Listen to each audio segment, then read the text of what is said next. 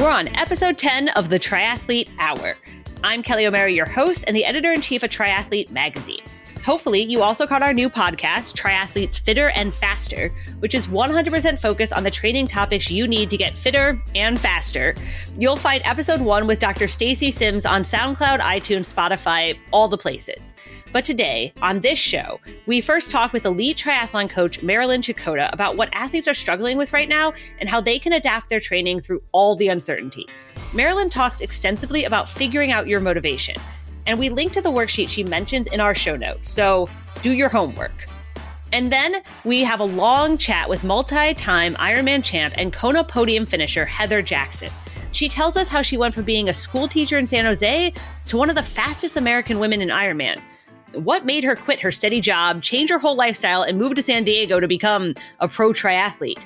How does she stay so positive? And she tells us what the deal was with the whole carrying a banana thing when she won Ironman Lake Placid.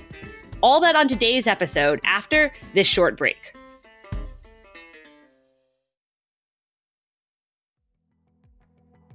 If you've been paying attention to what the pros are doing, then you've probably heard about Whoop. Whoop is a fitness wearable that provides personalized insights on how recovered you are and how much stress you put your body through during the day. Each day when you get up, Whoop gives you a recovery score based on your sleep, resting heart rate, and heart rate variability. And the way it works is you wear the Whoop band around your wrist all day. And don't worry, it's 100% waterproof. It even tracks your heart rate while you're swimming. You can then analyze your activity and recovery levels in the app. And you can use features like Strain Coach, which gives you target workout exertion goals tailored to your body's recovery for that day. You can even set to tell you when you've hit your target strain effort for the day, like okay, that was good, now you can stop. There's also a built in sleep coach, which lets you know how much sleep you should be getting based on your expected activity level for the next day. And it tracks all your different sleep cycles. Whoop is offering 15% off right now with the code TRIATHLETE at checkout. Go to Whoop, W H O O P dot com, and enter triathlete at checkout to save 15%. Sleep better, recover faster, and train smarter. Optimize your performance with Whoop today.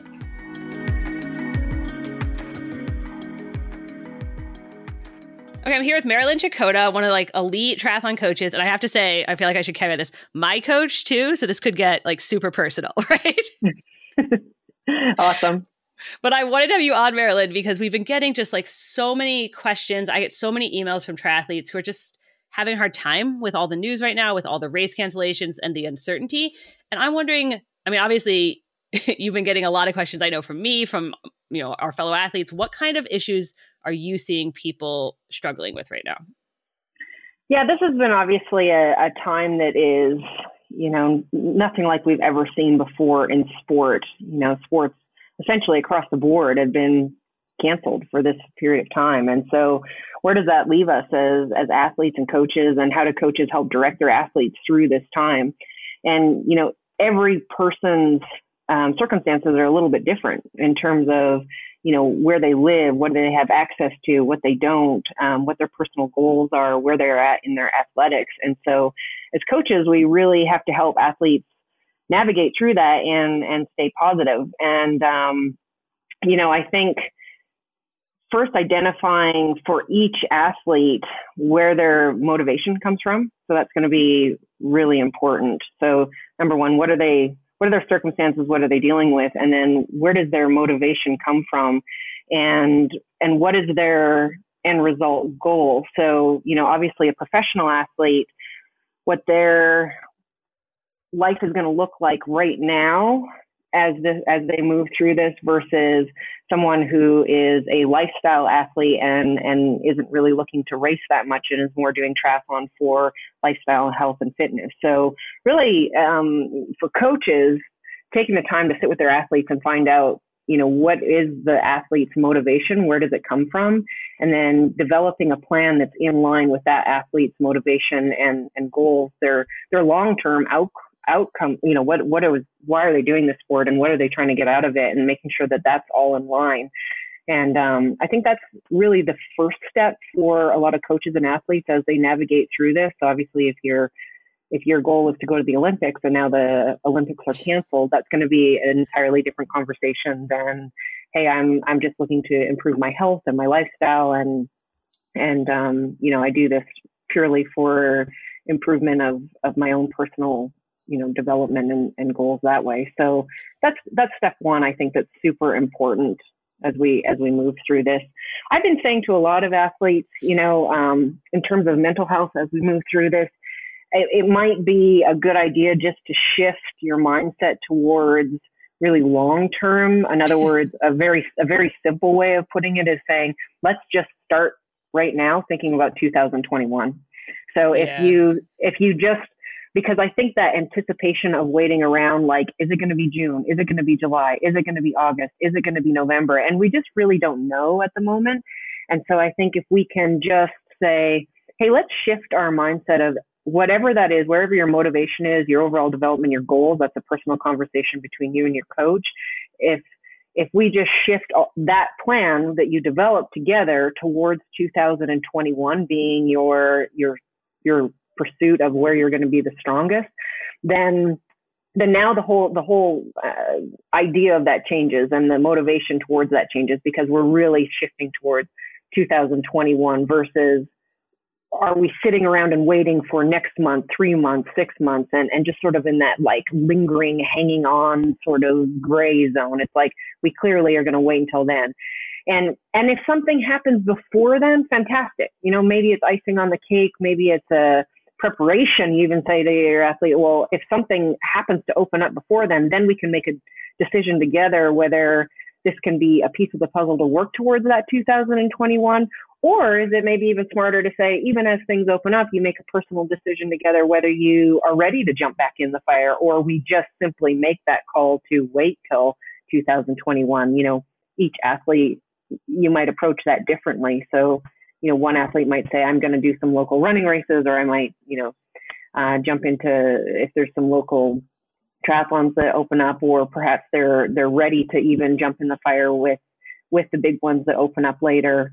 Um, it, it's going to be a little bit different. Someone else might say, Hey, I, I really want to just wait and ride this time out and let all the let all the hiccups and and you know see how this is going to play out and just sit on the sideline for a bit before I jump back in and and um, you know you want the uh, it, you always you don't eat the first uh you don't eat the first pancake right? You always like let let them yeah. figure out how to do it first. It's like cliff diving. You go first. Right. Right, right? let me know how let me know what's on the bottom there. Um but yeah so i think it, it's going to be a little bit different for everyone so. I that is something I mean I think that is it's something Heather Jackson says later in this episode we were talking about where there's something really hard. I think about being like, okay, it's fine. I'll just wait till June, and then June gets canceled. Okay, I'll just wait till July, and then I'll, I'll just wait till August. And you keep having to like, and I think that's been what's really emotionally hard for a lot of us, for a lot of athletes, just the not knowing, and you keep pushing it back. And so, I mean, I personally have felt like I'm just not going to even worry about this year. But a lot of people, you know, they're signed up for races. They aren't going to get their money back. They like they have it on their calendar, and they don't know if they should be training or not training. Like it's just it's hard to know. Yeah, and I think if if if each athlete can, like I say, you for, sort of figure out, and you and I talked before this episode a little bit through email about if you're intrinsically motivated or you know if it like go back and revisit those a little bit. So, am I doing this for you know mastering a skill? Am I trying to okay, so you look at it, I need to get to a level where I want to win an Ironman.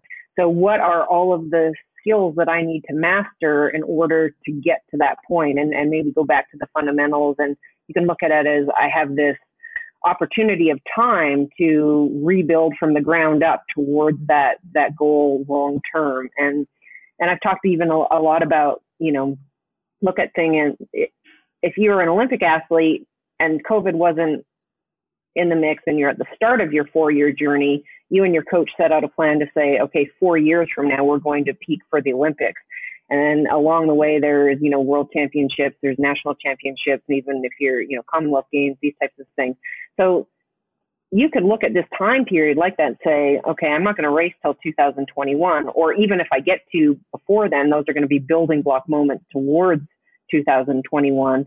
So let's look I've got this huge chunk of time to take advantage of, you know, all these pieces of the puzzle that are going to go into that. Maybe for some athletes, it's revamping their entire uh, nutrition, their skill set, their base, their um, maybe they need to work on their top end ceiling. Every athlete's different, but those are the things that you're going to look at with your coach. What do you have available to you? And then where are my weaknesses and what am I working towards long term to, to get there and set, start setting those long term plans. For sure. And I think some people, I know you and I have gone back and forth about this, but some people, you know, they're like, it's too rough right now. It's too hard. I just want to have fun. I need to like mentally not wear myself out. And, you know, that's fine too. Like, I think everyone is going to be like a little different for sure. Yeah, I think that's an important thing to recognize as well is that, you know, if you're if you're struggling in terms of um, you know, I don't want to keep this massive amount of structure and push for something big at the moment, that recognizing that you know, as a coach, you look at your athlete and say, okay, we need to step the pressure piece of this back. However, I need to keep this athlete rolling forward in the development phases towards their overall goal. Because if we get too far away from that, now we've got to we've got to take even longer to get there or um, maybe they've gotten too far away from the base level of skills fitness um, you know just level of overall performance to be within reach of the goal that they set for themselves that when when things are back to normal you know you're in a good position going forward so you know if the athlete's sort of mentally tapping out and saying I can't, you know, uh, this is where I'm at mentally, then then the coaches out there need to say, okay, recognize that this is where you are mentally. However, I need to now set a plan forward to keep them as close as possible to what they're going to need to do to come out of this and and still be there with their best foot forward and and ready to work towards those goals and we're not starting from complete ground zero or perhaps let let a window of opportunity go by that is is too far away and mental part is is a big part of it, right? You don't want your athletes to come out of this time period completely burnt out. So you need, as coaches, you need to to listen to them and say, yes, uh, this athlete does need less structure, or they need maybe just a little bit more freedom, or they need to have a lot more fun. I have athletes doing everything from, you know, some athletes they want to participate in a lot of the challenges and and race, Zwift online races and the all virtual of those stuff. Okay, yeah, yeah, because.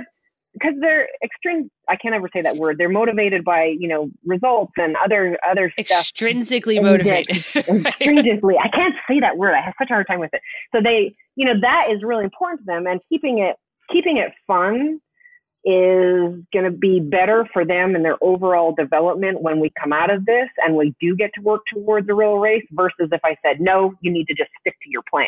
Instead i'm like okay, well, let's use these races within your plan, and I'm going to actually teach you tactics and how to get after it and how are we going to win some of these races. And we use those as motivators to keep them excited having fun because part of the the biggest battle is just keep turning up every day right? I mean right. that's the battle of training is you just keep turning up every day. Now another athlete might say like look i i really need a lot of structure right now. I need i need your help. I need to know every single day I'm working towards something really, really big and I need to really actually be feeling like I'm continually pushing hard towards that big goal, even if it is 12 months down the road. I want to know every single session is geared towards that. And I'm not interested in a bunch of challenges. I, I don't want to just lay around and, and wait for this to to be over. I'm very motivated and I need a lot of structure towards towards accomplishing those goals. And so you're going to see everything from those two extremes and everything in between. And I think it's the coach's job to make sure that you nurture that and find that out about that athlete and then set the plan in place so that the end result is the same when we come out of this, whatever whatever that looks like with within the athlete's, you know, mental makeup, logistical of what's going on for them and and ultimately set them up for success as they come out of this. You know, you don't want them to be um, you know, coming out of this having to start over or or just maybe even turn away from the sport. No, no, you don't want them to quit because mm. because of COVID. Yeah, exactly. We have been talking a lot. I mean, I've been hearing a ton about motivation and you know what motivates you for the last two months, and we've been talking a lot about extrinsically versus intrinsically motivated. But there's a way that so sorry for people who don't know. That means like kind of being motivated by the outcome versus being motivated by the process uh, itself. And people always talk about it as if one is better than the other, as if being motivated by the process is better than, you know, being motivated by racing. But I love racing. Like racing is great. Like, yeah. So yeah. I don't think it necessarily, like one isn't necessarily better than the other, right? I agree. No, no, one isn't better than the other. And I even had some great conversation with both athletes about, you know, what. So some people will say, well, you, you know, what motivates a person? It might be that we talk about it always needing to be happy or very, you know, positive and all of these things. Well, some people are motivated by anger or they're like Michael motivated. Jordan, right? yeah, I mean, you know, you see, yeah, very, very successful athletes that are motivated, you know, even by um, competitive spite, or you know, there is a, a wide variety of emotions or things that motivates athletes and um, and brings out great results. I think as coaches, it's our job to figure out, like I say again, with each athlete, and it changes too. Which with each athlete what motivates them at that time. So, like, what motivates an athlete through COVID and what motivates an athlete in a normal race season is going to look, it might look different. Or as they develop as an athlete, what motivates you when you're a beginner versus as you advance through your development or when you're a professional and then when you're retired and doing it for a lifestyle. I mean, your motivations are, are going to change. And hopefully either you're working with a coach or, or with um, you know, great group of friends or peer group or whatever to to keep you know nurturing that forward. And so, yeah, it doesn't matter. I mean, if if your motivation, you know, I've seen plenty of athletes. They're like, my motivation is to go out there and win, and they're purely motivated by winning. Um, and I don't think that there's anything anything wrong with that. It's just you know navigating what the best plan to keep that keep nurturing that through this time. And so, like I say, there's different outlets for that. So maybe you place in your program different test sets or 5K sets right. or virtual races, and and you continue to nurture that so that they keep getting better when the normal races aren't available um, right now. And and someone who's intrinsically motivated by the process, you're you're going to keep revisiting more of the what is why are they doing this day to day? What is it? Why is this personal to them? More of you know keep documenting all of the all of this, those things, you know, revisiting those and keeping their motivation high through through that process. So and you sent me. Yeah, it was like, you sent me a questionnaire thing that people can take to kind of figure out their motivations, which I might link to in our in our show notes and stuff. So if people want to kind of ask themselves what they're motivated by, they can. Um, yeah. It sounds like a lot of work. How much are you spending like talking to your athletes right now, working them through this stuff? Yeah, this um, the sports motivation scale. I mean, anyone can look that up. You can, you know, you can Google that and put your, and you can do it yourself. Um, you know, go through the little questionnaire if you're unsure how you're motivated. Um, there's lots of little workbooks out there. There's real, real simple ones, and um, you know, again, I'm a, I'm such a big believer in that. Uh, coaching is, it's a, it's a, the business of there's an element of relationships, right? I mean, your your job as a coach is to figure out what each athlete needs to get the most out of them. You know, whether it's if they're lacking in an area of skills or education or whether it's physical, mental, nutritional, whatever that is.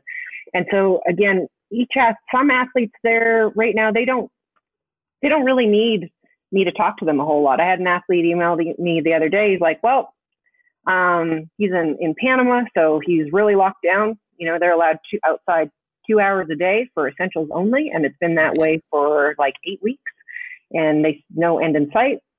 And so I didn't need to have a conversation with him. He just took it upon himself. He emailed me. He said, for the next eight weeks, I'd like to increase my FTP. I've got available to me my trainer, that's it. Um, I can focus one hour a day and work pretty hard on my trainer, and I'd like to test now, do a block to increase my FTP, and eight weeks from now, I'd like to retest period. Boom. That was it. I didn't need to do anything other than set the plans in order for that to happen. And then I have other athletes that, you know, they're, they're needing um, more emails, phone calls, Zoom calls, um, group connects, um, you know, challenges, different things. They, they're, they're needing a little bit more um, direction from me or maybe a little bit more structure or communication and, and conversations and that kind of stuff. So, um, I hate to sound repetitive, but it, you know, it, in coaching, it, it always is. It depends. It depends right. on the athlete. Yeah. I mean, I guess that's true. If you're saying it doesn't depend, then you're probably wrong, right? So Right, right. I mean, it's just it's not a one glove fits all type thing if you're if you're really in it for helping people be better because everybody's different. Yeah. All right, so what is like not to then, you know, to pick pick one thing that everybody can follow. What yeah. is like a thing that uh the thing you know you've kind of been hearing a lot that you know people are getting wrong right now or that would help them through all this? Yeah, so the uh, and I'll even give you two just to to help you out here. Two things that I will advise people and that I've been saying pretty consistently is no matter how bad you feel right now, keep just don't stop. So keep some level of um, whether it be from very extreme to very very driven and goal and all these goal orientated and, and like all these great things we're talking about to hey I only have enough energy to do something you know for 30 to 30 minutes a day or you know five days a week or whatever. However i'm saying don't don't stop so that you have to start from ground zero when you come out of this. So the one that would be the first is continue to stay connected in some way. Um, and then the other piece of advice is what we already talked about i'd say is if you can shift that mindset to instead of um, thinking about hoping for right now what about June? What about July? What about, because we can't control the unknown, shift your entire mindset to let's just focus on very long term, which would be 2021, 2022. What do I want to do five years from now? And set all of your expectations, goals, and plan towards those long term develop that long term development for you in in sport and in health and in life and then I think you're going to start to see, be able to develop a plan for yourself that's going to feel a lot better if, if you're struggling right now. Yeah, I had to go through and delete the races out of Training Peak, so I stopped getting like the notifications emotionally. Exactly. Exactly. exactly. Well, thank you so much, Marilyn, for talking to us and for all the advice. And I'm hoping you know it helped some people. Awesome. Thanks so much for having having me. And um, yeah, always happy to help. We're triathletes. We like to know how we're performing and how we could be better. We want all the data. And that's where Whoop comes in. Whoop is a fitness wearable that tracks your heart rate, heart rate variability, sleep, activity levels, calories burned, and most importantly, recovery. Every day, Whoop gives you a recovery score based on how your body is recovered from the day before. So you can know if today's the day to tackle that huge workout or maybe adjust and pull back a little, take an extra nap. Whoop is offering 15% off right now with the code triathlete at checkout. Go to Whoop, W-H-O-O-P dot com and enter triathlete at checkout to save 15%. Sleep better, recover better, and train better. Get faster right now with Whoop. All right, I'm here with Heather Jackson, the current Ironman American record holder, many time Ironman champion, and you like just drove back from Arizona to Bend, right? Literally, yeah. Well, well, I guess two days ago now, but I've lost track of what day it is. Everyone, what's the joke? Time means nothing anymore. It's fine. exactly.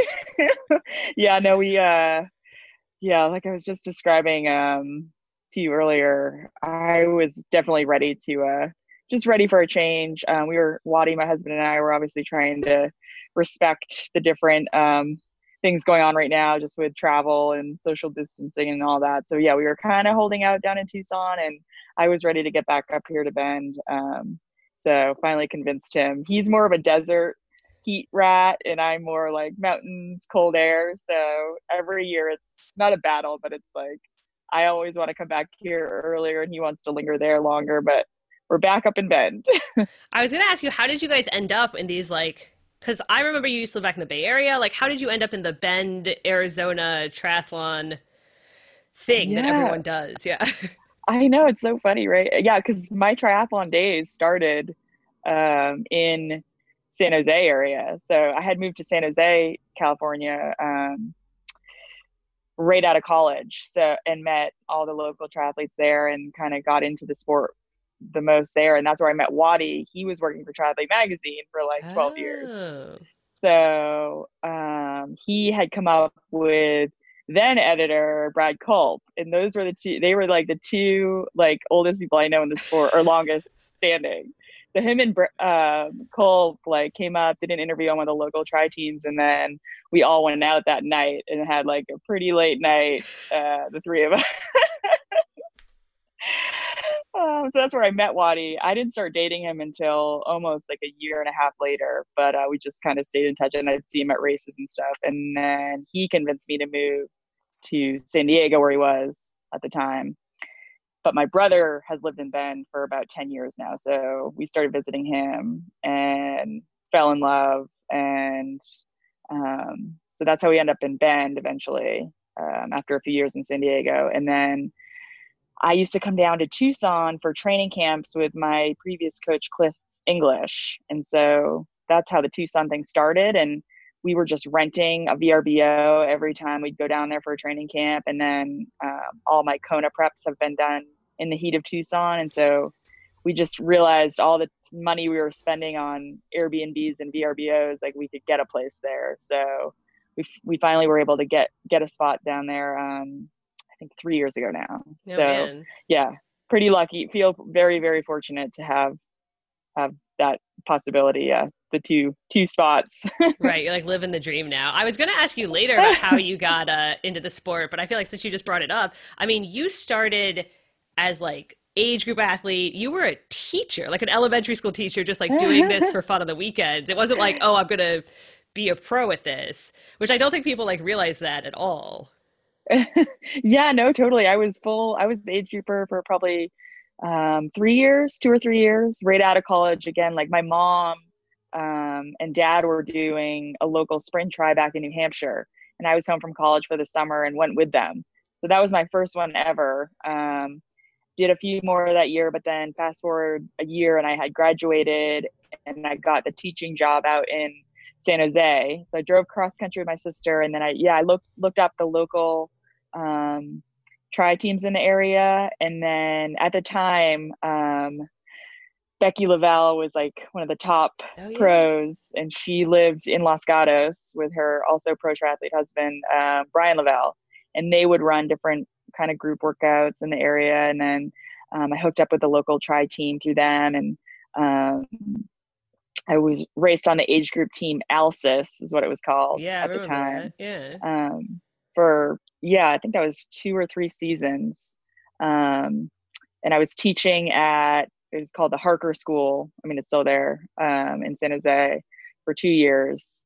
Um, it was during then that I met Waddy, and Waddy's like, "You can always teach. You can always go back to it. You can always try to give this a go." So um, he's like, "Yeah, I can help you out as best I can." And um, he's like, "You should move down to San Diego. Like, I can help you out." And so, um, yeah, it was at Wildflower 2009 that Waddy was there for Triathlete Mag, and he was like, "Yeah, just do it, just make the move." And so I went. I remember I went back after Wildflower. This is why Wildflower was is such a like a monumental piece of my life. Really, just so many different things there. But it was he said, "Okay, you should give this a go." So I went back, told our principal that I was going to be done after the school year ended, which was about a month later, and packed up and moved down.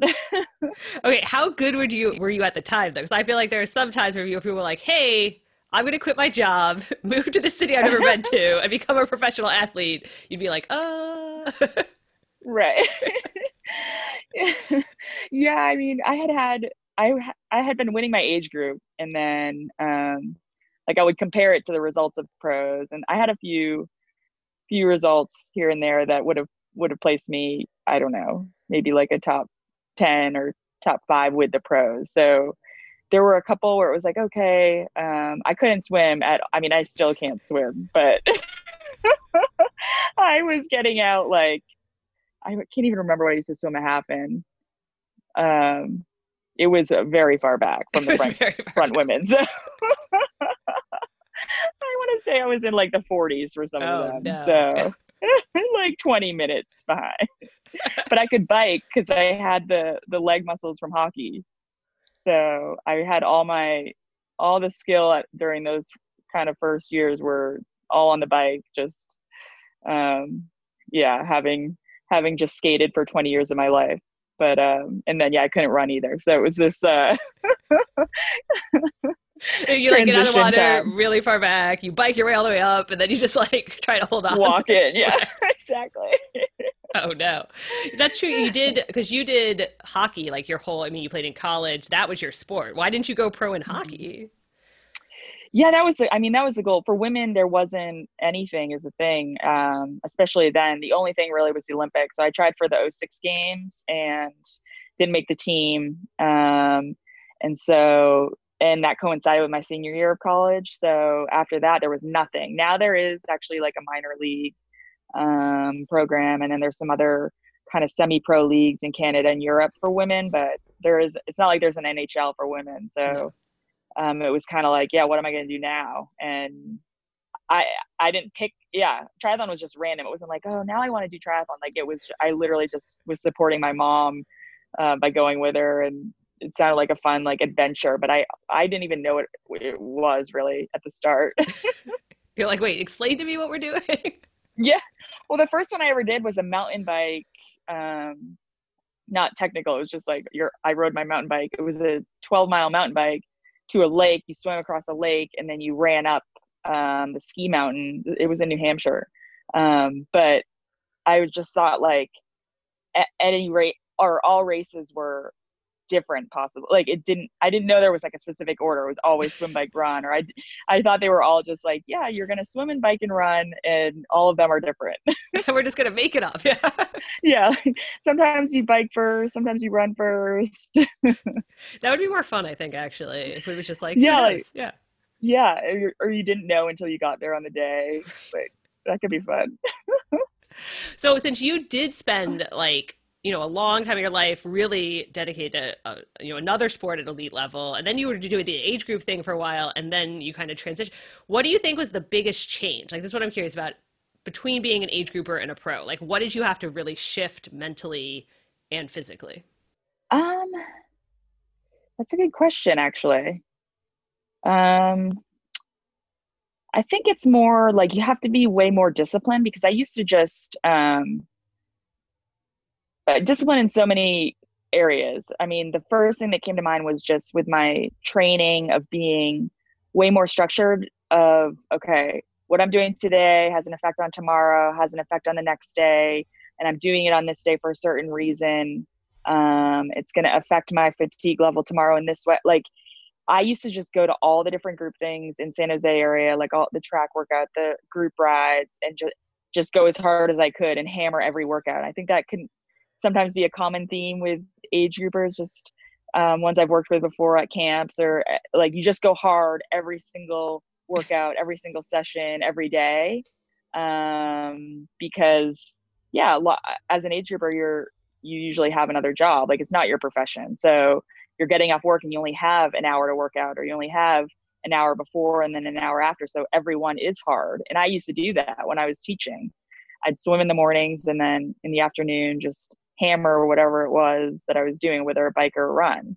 And when you're a pro, you have you're it allows you to be more calculated with gaining fitness and how you approach it versus um, going hard every session every day because that catches up to you and so it was learning i guess that process and then learning just um, beyond just the physical side of training um, but managing your day, um, managing other things, sponsor relationships, um, really treating it as a business over just, oh, sweet, I don't have to work anymore. Like I'm a pro. Like I just can do whatever and train whatever. And it's it's really not that, especially if you want to, um, yeah, treat it as a business and and work for those partners that are supporting you.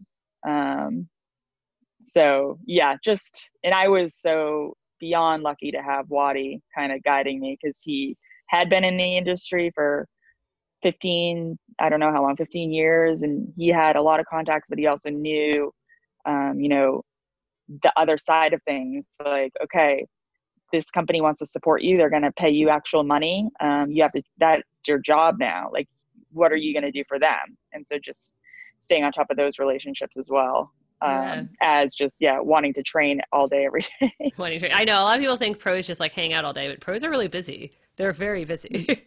yeah. it, it, I have a lot, especially now it's crazy, even with no um, racing on the near near horizon. It's like we, yeah, find ourselves even busier, which fair enough. Like you have to work for your partners in other ways now. So just with videos and all these other other things going on right now. Oh, for um, sure. Zoom happy hours, all that. Yeah, exactly. um, I haven't. I know we we like didn't even talk about quarantine and like how you're dealing with it and everything. So you were in Arizona when I don't say when shit went down, when things happened, uh, with Eric and Paula, right? Because we talked to them a few weeks ago. Oh, nice. Yeah, totally. Oh my gosh. Yeah, it was awesome. I mean, we've spent some time with them. I guess more. I've randomly trained with Paul in the past, and then hung hung out with Eric a little bit prior, but not like this last stint. So it was almost like, yeah, we were for not forced into quarantine, but obviously like not meant to travel, not meant to leave home. Um, they were kind of splitting time like in their van slash then moved into our home. So we had only been with them anyway, so it was like fine, and we were felt comfortable, and we were all just we literally. I mean, to be honest, like life quote unquote quarantine wasn't that much different. Like it's not like we ever go out anyways. I think it's more just being more aware when you're out like riding and running, right. staying away from people that you don't know. So for instance in Tucson there's like this super popular bike path. And so like I stopped using that as much as I could just because there's more people on it. So oh my god, there's run. so many people. Bike paths are dangerous, right? I got like hit on a bike. It's so yeah. dangerous right now. yeah, totally. yeah. So just it, that was more the change that versus like going out to restaurants and stuff because we, I mean, rare, not rarely, but yeah, it's not. So, anyways, but yeah, having it go down with Eric and Paula, like we were like, oh, okay. I mean, at first you know, I think we were all super positive because we're like, okay, Ocean, it was, ocean, we were all training for Oceanside and then Oceanside was canceled. And we're like, okay, this will just be like a month or so, kind of gives us this little pause and we can kind of check out some things we've been meaning to. And that was about two hours south of Tucson is just this like untapped area down by the Mexico border. And it's just, it is incredible riding, running, trails, dirt roads. There's a lake down there so we just yeah the four of us went down there and just camped out for um i mean i we were down there for like three weeks total but we came back up to tucson a couple times just to do laundry and like check in on internet and stuff like that be responsible but otherwise yeah we were literally like off a dirt road camping they had their van and then Wattie and i were just sleeping in our Ele- honda element and it was it was pretty rad I mean, no other time would we have ever, you know, had the opportunity to do that. So it was kind of, I think, really exciting, and we were staying pretty positive. And then as it started to drag on a bit, it was like, okay, I mean, I think everyone started to crave that, like, not structure, but like, okay, what are we working towards? What are the new goals? Um, right. I mean, you guys ultimately like, did like a QOM attempt up Mount Lemmon, right? Exactly, exactly. That kind of came out of that. We we came back. We were like, all right, like now what and we were kind of all just like hanging out for a couple days we were back up um, in tucson and then yeah paul and i were we had been watching the battle between lionel and sam long so it, that was just fun and we uh, for Wattie Ink. support sam long and so Wattie and him are pretty close and he had been keeping Wattie up to date on I'm gonna go for Lemmon again if you want to like get any photos or photo shoot because Wattie's obviously always trying to catch assets for that. So, and Paul and I were like, oh, we should do that. We but we're not like, we're, we're like friends and not that like, what I don't know what the w- word would be. So we were like, how should we do this? Like, should we just do it together? Should we like, ta- like go a minute apart or, but yeah, we decided on Sunday and then got up and did it Monday morning. So, um, yeah, she crushed it. I was gonna say she. I mean, the fact that she took that QOM that a triathlete could take it because you know very very good cyclists have done it. Right, like pretty oh, crazy. Oh, totally. Yeah. No, she is. I mean, yeah. I, I mean, I already knew she was super strong, but she just, yeah. Uh, it, it's tough too. Like it was pretty windy that day. Like it, those sort of things you never know. Like it's sometimes you need the luck of the draw of like, okay, it's gonna be windy. Is it right, different right. things? I mean, obviously Sam and Lionel look like they like really study. yeah, I think they went like all in on like it was like full on Kona prep style race course. Yeah. exactly. But so you've been like adjusting your goals some and stuff through all this. Is that like because obviously at this point, I mean, we don't know when racing is going to resume. Nobody knows. So how are you kind of adjusting and like staying focused week to week? Yeah. So at first it was that you know initial thing of okay oceanside's canceled which for me was completely fine because i'm always usually slow to get going in the year um, just that first april may can be up and down for me of just like i usually take a very long off season so um, i shut it down fully after arizona and then december i don't do much like i snowboard a ton and so then January, February, I'm just getting going. And so, um, yeah, it was like, okay, that's fine. But then when it start, you start to realize it's, I thought, okay, my season will start with Chattanooga 70.3, which, um, like in the summer. I've won, yeah. Yeah, like later May. And then, and I was like, okay, maybe if not even that, then maybe Coeur d'Alene will be back up to Bend. Love Coeur d'Alene. We have amazing homestay there. We drive over to that one and then fly out and do Lake Placid. And obviously, so yeah, I guess back to your question things have shifted. I think it, I think it clicked for me that triathlon was going to be delayed for a while. Um, in the back of my head, I thought for a bit that maybe um, Dirty Kanza was going to happen, which is a 200 oh, right. mile gravel race, um, June 1st weekend. So it would be would have been coming up, and that wasn't canceled until a little bit later. So for me, we just started riding. We're like, okay, that's sweet. Like triathlons might go off, not go off, but it, there might be a better likelihood, like a smaller sized gravel event in the middle of nowhere might actually happen. This was before it kind of escalated more and more. So I started putting in long miles on my gravel bike, thinking like, oh, like which has been on my list anyways, like right. adding in some of these gravel events. So it wasn't, it was like, sweet, I'll just train for DK and once I can swim again, because I haven't, yeah, the pools have been closed. We were swimming in that lake, but um, yeah, the pools were obviously fully shut down everywhere. So, but then that got moved. And so, yeah, I think it's just been, you just shift um, and then adapt, I guess, what you should be doing. And that what you should be doing i think is very personal. Um, i know i have some friends that are just yeah crushing it like motivated every day. I have some that aren't doing as much because it's technically if you plan your year out fit for your certain fitness levels you're we are technically back in like december january. So and that's how i guess me personally i'm treating it as well. It's like kind of laying the base this year is just going to be a very very big base um, with month after month of, of aerobic work, but aerobic work, strength work. Um, I mean, I've thrown in a few things like the Mount Lemmon. Um, I did one of the Zwift races. Oh, you did? Okay. Um, I did the first one because I was like, oh, cool. Like, let's check out this was it. And got, and then you were like, this is crazy. crazy. like, this is like absurd. I have not done, I've been doing like big gear work and you have to like sprint all out for like I don't even know that first. I had been warned, Paula, because Paula rides Zwift a lot. Um, she's like, you need to get start spinning up now because we were actually on that first one in the our garage together.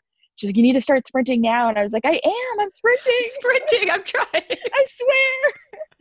and then everyone's gone. I'm like, what? Oh man, that's yeah. So it sounds like you just kind of been adjust. You're going through the same thing all of us are going through, which is like, eh, like maybe I can do this, and then you maybe I can do that, maybe, but it just keeps changing. Um, are you finding yeah. it hard to deal with? I'm finding it hard to deal with, like emotionally. Oh yeah, oh. yeah. I like I one thousand percent cracked last week, which was why I think part partly why we also came. Uh, Wattie agreed to make the drive up. I literally was just like done and i think all everything kind of sunk in um it just all came yeah. I like slept for like three days straight. It was just i don't know stress um mm-hmm. constantly being like what should i be doing? I mean i'm training a lot. Like i was still doing i had a couple like 30 hour weeks. I'm training like 25 to 30 hour like ironman weeks. Because again like you're saying like everything is slowly readjusted. I wish like I don't know, not like the Olympics where they're like, okay, it's just next year. It would be so much less stress if they were just like, okay, we're gonna race next year, versus like, are yeah. we? Is Lake Placid gonna happen? Because for a while, and I, I, just saw it was postponed yesterday, but it's yeah. like you keep thinking like, okay, well, I need to be ready to go if Lake Placid's gonna happen. But it's not um, gonna happen. It's not gonna happen. But no, yeah. I mean, exactly. anybody. I was. Then, it was weird to me that people. Yeah, it is weird that you know. It, you don't know. It's like you knew, but you didn't want to accept it. Like I right. knew, but then it's like you don't want to fully shut it down because you've just I like had a great preseason this year. I had a great three months and I'm like fit and then I've let it go a bit, like kind of went back to aerobic. Um but yeah, it's just this weird I don't know. But so back to your question, yeah, I mean, I've definitely had ups and downs. Last week was a rough one. Um and now we're back in Bend. I feel just a little bit yeah not remotivated but again it's like what am i gonna what am i doing? So i mean we have yeah i'm we're planning out some different like gravel adventures bike packing trips stuff around here again like not traveling but within your own area obviously and just i don't know i mean i'm t- right now it's chat again i keep saying the same thing it's like you just readjusted chattanooga 70.3 is tentatively August 23rd. Will that happen? Yeah. Uh, I know. I think I mean optimistic. It seems very optimistic. I yeah. I think we've been getting I've been getting a lot of feedback. I think the age groupers are going through a lot of the same stuff the pros are going through because they keep saying because they sign up for a very specific race, right? Like they don't have the luxury of picking and choosing like you right. do and yeah. they like are and they don't know. Like they probably it's not going to happen but how do you know? You don't know. It's still on the calendar. It could happen. Maybe. Right. do i stop training exactly. i don't know. Yeah. Yeah it's so hard. It's like but then even yeah. Then i'm like okay well i technically would be doing a lot of halves right now and i use those to race into fitness um, for say like a kona like or a different event. So it's like okay, should we? I've talked with my coach about this. Like, should we just plan one out eh, on the weekend that I would still be doing it and just get that same effort level and to like keep building the fitness and that? But then it's like you don't want to burn matches because right. when you do, it is time to race and it's time to like battle it out with top other top professional women. Like, I don't want to be fried because I've just been like, I yeah, I don't know. There's no right answer, and it's like I think it's so like on some days I want to go ride my bike all day, and then other days I am on the couch like watching TV all day. So it's right. I think it's a very stressful time and very up and down, and I don't know that there's. I think it's good to maybe set a goal um, to work towards just to give yourself that daily motivation, but um, it's tough. Yeah, I wish I could. I mean, yeah, I mean, no, it's nice to hear it's tough for you too, because I think um, you know, I, obviously we've been hearing a lot about like staying positive and being flexible and adjusting your goals, but it's nice to know. It's nice to know you're going through the same thing. we all are. Yeah, no, completely. I mean, it's yeah. I don't know. I'm sure there are people out there that are fine every day. I can't imagine it's yeah. Yeah. Uh, that many people though that every day are like waking up like super motivated and excited. People who like never turn on the news. Those are the people. I know. Oh, oh my god, I had to stop doing that. I went off. I went off yeah social media too for a bit like i'll go through these phases like because even if you just open your phone it's like bombarded with yeah just it's intense something right about it and i don't even want to like I, I'm, I don't want to hear about it. I know it's there, and I'm not trying to avoid it or not talk about it. Just I don't want to see one more like I don't know, social distancing post or like so and so wasn't six feet away or it's like ah, oh yeah, the social media has gotten very intense. People are yeah, people have a lot of time, a lot of anxiety. I get it. It is what it is. Yeah, yeah. Right, exactly. But you're known for being like very positive, right? Like we're always like, oh, Heather's always smiling and laughing. How do you like maintain that positivity, right? Like, what's your? Does it just come naturally?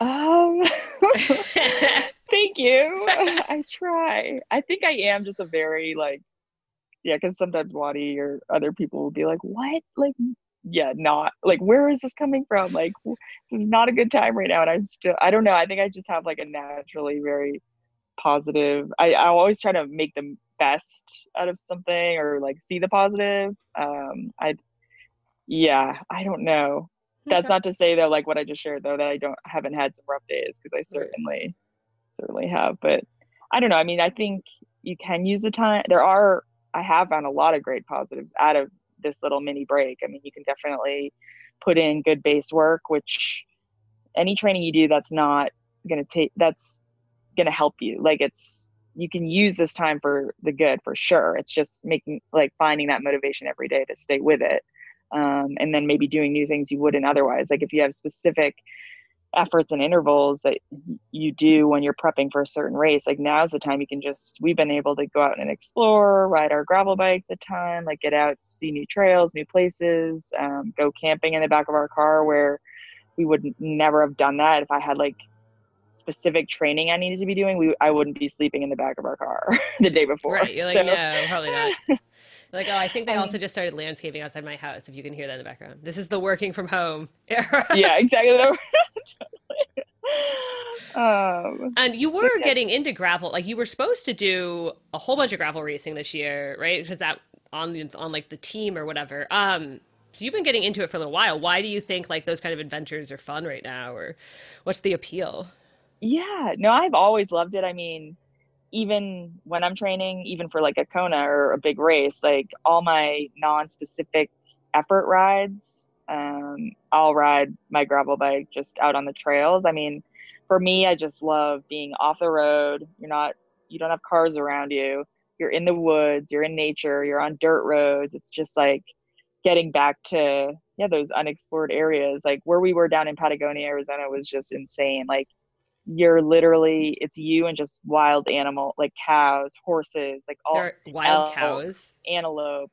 Yeah they're just it's just open land down there. And it what keeps the cows in certain areas are just the cattle guards on the ground but there's no there aren't fences or anything. They can just yeah they're just Weird. you'll come around a corner and they're just across the road. I don't know. It's just it's gorgeous and it's just i guess escaping to back to like yeah nature almost Yeah, no, you were supposed yeah, to do I mean, a whole bunch of gravel racing this year, right? Yeah, that was the that was the plan of trying to get my. I, I was lucky enough to get my Kona slot at Arizona, and that was purposefully to try to. I was going to do the first half of this year testing out some of those gravel events. So Belgian waffle ride. Um, there was one back east that I had thought about going to. Um, I always say it wrong, Rasputitsa or something um, couple in Vermont, and then Dirty. I got into Dirty Kanza, which was that yeah uh, last weekend in May um, was the plan, and then I would switch over and do a couple halves and maybe an Ironman Lake Placid and then Kona. Um, was a tentative plan. Right, but, right, but I feel like yeah, we should tell so, people like who don't know, Dirty Kanza is crazy. It's like a 200 mile gravel race. It takes. I mean, I've seen pictures of people at the end. They're just like shell shocked, covered in dirt, like look like vacant in the eyes. It's very hard. So. Yeah, that race looks crazy. But for me, I'm like, oh, because it's like, I think the women it took around 10 or 11 hours. I'm like, oh, it's like an Ironman. Like, but I just get to ride my bike all day, and I don't have mm-hmm. to swim you so you were supposed to do Lake Placid. Lake Placid, I know is like one of your favorites. You, I was there the year you won it outright because there wasn't a pro men's race, so you were just like the first oh. person across the line. People were very excited about that. But you also yeah. uh, you have to explain to me because I remember that year you also had a bunch of bananas. What's the deal with the bananas? Oh my god, that is so funny that that stuck. yeah, the so like I'll I'll run out of T2 onto the run with a banana. And it's um I this is came from um I used to work with Jesse Kropelnicki um on the nutrition side of things, the core diet program and um, fueling for a race. And so he had has his athletes um, have a banana for the run out because you've been taking in so much sugar and sport drink the whole bike ride that when you transition from being in a TT position to upright and you're running, um, you can have GI issues because all of a sudden now you're vertical, but also you might have like a bunch of liquid in there sloshing around, or um, you've just been having a lot of, yeah, that same stuff out on the bike. So when you have a banana, um, sometimes it can calm the stomach or soak up some of the liquid. And so I ran out with this banana and I started, I just like, I had a little discomfort, GI discomfort. So I like had a, a few bites of it and it seemed to calm down. And then, so I just was grabbing water at the aid stations and I was using the banana for the calories and fuel. And it, like, I was having no issues at all. So I just stuck with it. And everyone thought that I carried the same banana the entire marathon. But I had actually grabbed the second one at one of the aid stations um, and so yeah, that was that's what fueled my marathon that day. Okay, okay. Well, yeah, it was just funny. Everyone's like, "She's running with a banana." like,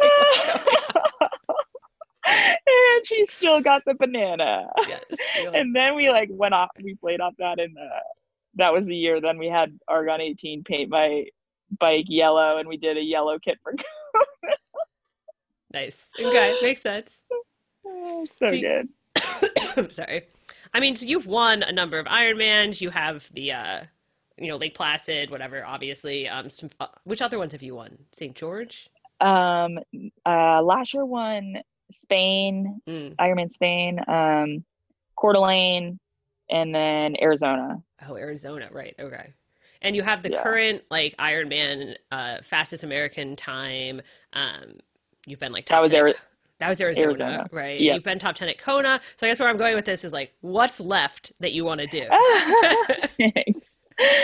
Um, yeah, I mean, I think well, at the start of this year, it was like being very realistic with my my, um, yeah, I guess final career trajectory, and it's, I guess in my head it was I I thought that I would have or I think, you know, tentatively like two to three more Konas at say the highest level or trying to make that top five, top ten. Um and but all the while knowing okay like um there's always new newer faster younger women coming up and um kind of making that transition gracefully and and figure out what i'm still fully motivated by kona and um want to give yeah my ultimate like absolute best there. So that's still the ultimate goal um just to see if i can yeah. Top 10 is always a goal when i go into that race. Top five is always better and then if i could get back on that podium is obviously the ultimate goal but in my head it's like okay i have two more two to three more years of that. Um obviously this year is different now. Two chances next year. Right. um but yeah I, I see myself kind of transitioning into that gravel racing scene. Um more as like a a lifestyle switch i guess. Not not a lifestyle switch more as like a transition out of racing at the highest level and gravel still i guess provides that opportunity to compete. I'm a super competitive person but also just get outside and ride your bike. I mean the biking i love to run. Biking and running are my two favorite obviously. Not it's no swimming? secret i don't like to swim. Uh, so when i don't have to get up and go to the pool every day that's i'm probably not going to miss that but i mean i think some of these gravel races are are awesome. I have a lot of sponsors um, that are fully supportive and behind me to make that transition and and want to be a part of that. So that is like i could never yeah thank them enough for that that we i've already talked with a lot of them about that and just kind of transferring over to that while um yeah undertaking those and then maybe get into some coaching or camps or um giving back to to the community that's yeah given me so much. I mean it's cliche and people say that but i really do feel that especially working with um some like younger females coming up that want to get into the sport because i remember being there. I mean i was just out of college. And like you remember that like excitement enthusiasm like wildflower as a college kid triathlete like those were such fun times and to like maybe find yeah females coming out of that same time frame that want to pursue the sport um, would be super cool i think Yeah. to work with There are a lot So of like good women coming up too, for sure. yeah totally um, that's kind of my next i don't know whatever that would be five five to ten year kind of Plan life, right? yeah You're not going to go back to being an elementary school teacher. Probably not. I don't think so. I think it'd be better now. I mean, when I was doing that, I actually, so I was actually teaching ninth grade, oh. which, and I was 22. I was just out of school. So these, I mean, it was more having to deal with 14 year olds who were like, Miss Jackson, like, my brother's older than you. Do you want me to introduce you to him? And I'm like, no, inappropriate. That's so funny. I saw a picture of you too from that time though, and you look like a you had like now we think of you as like your super blonde mohawk and your tattoos, but you looked like a school teacher back then. You looked like long blonde hair. It's like, oh my yeah, god. totally. that was me. I know. I know. And then I met Wattie, who, when I got the job in California, I was like, oh yeah, I'm gonna move to California. I had never been to the West Coast. Like I went straight up New England, like small town in New Hampshire, and I hadn't traveled at all. And got out to California, and I was like. Where are all the surfer dudes? Like I was like looking for like the flat brims and surfer shorts and stuff like that, and like I didn't even it I mean, I was on the other side of the hill in the Santa Cruz area, so I'm like Silicon Valley. So it's like Right. there were no surfers, No, like nobody that looked like.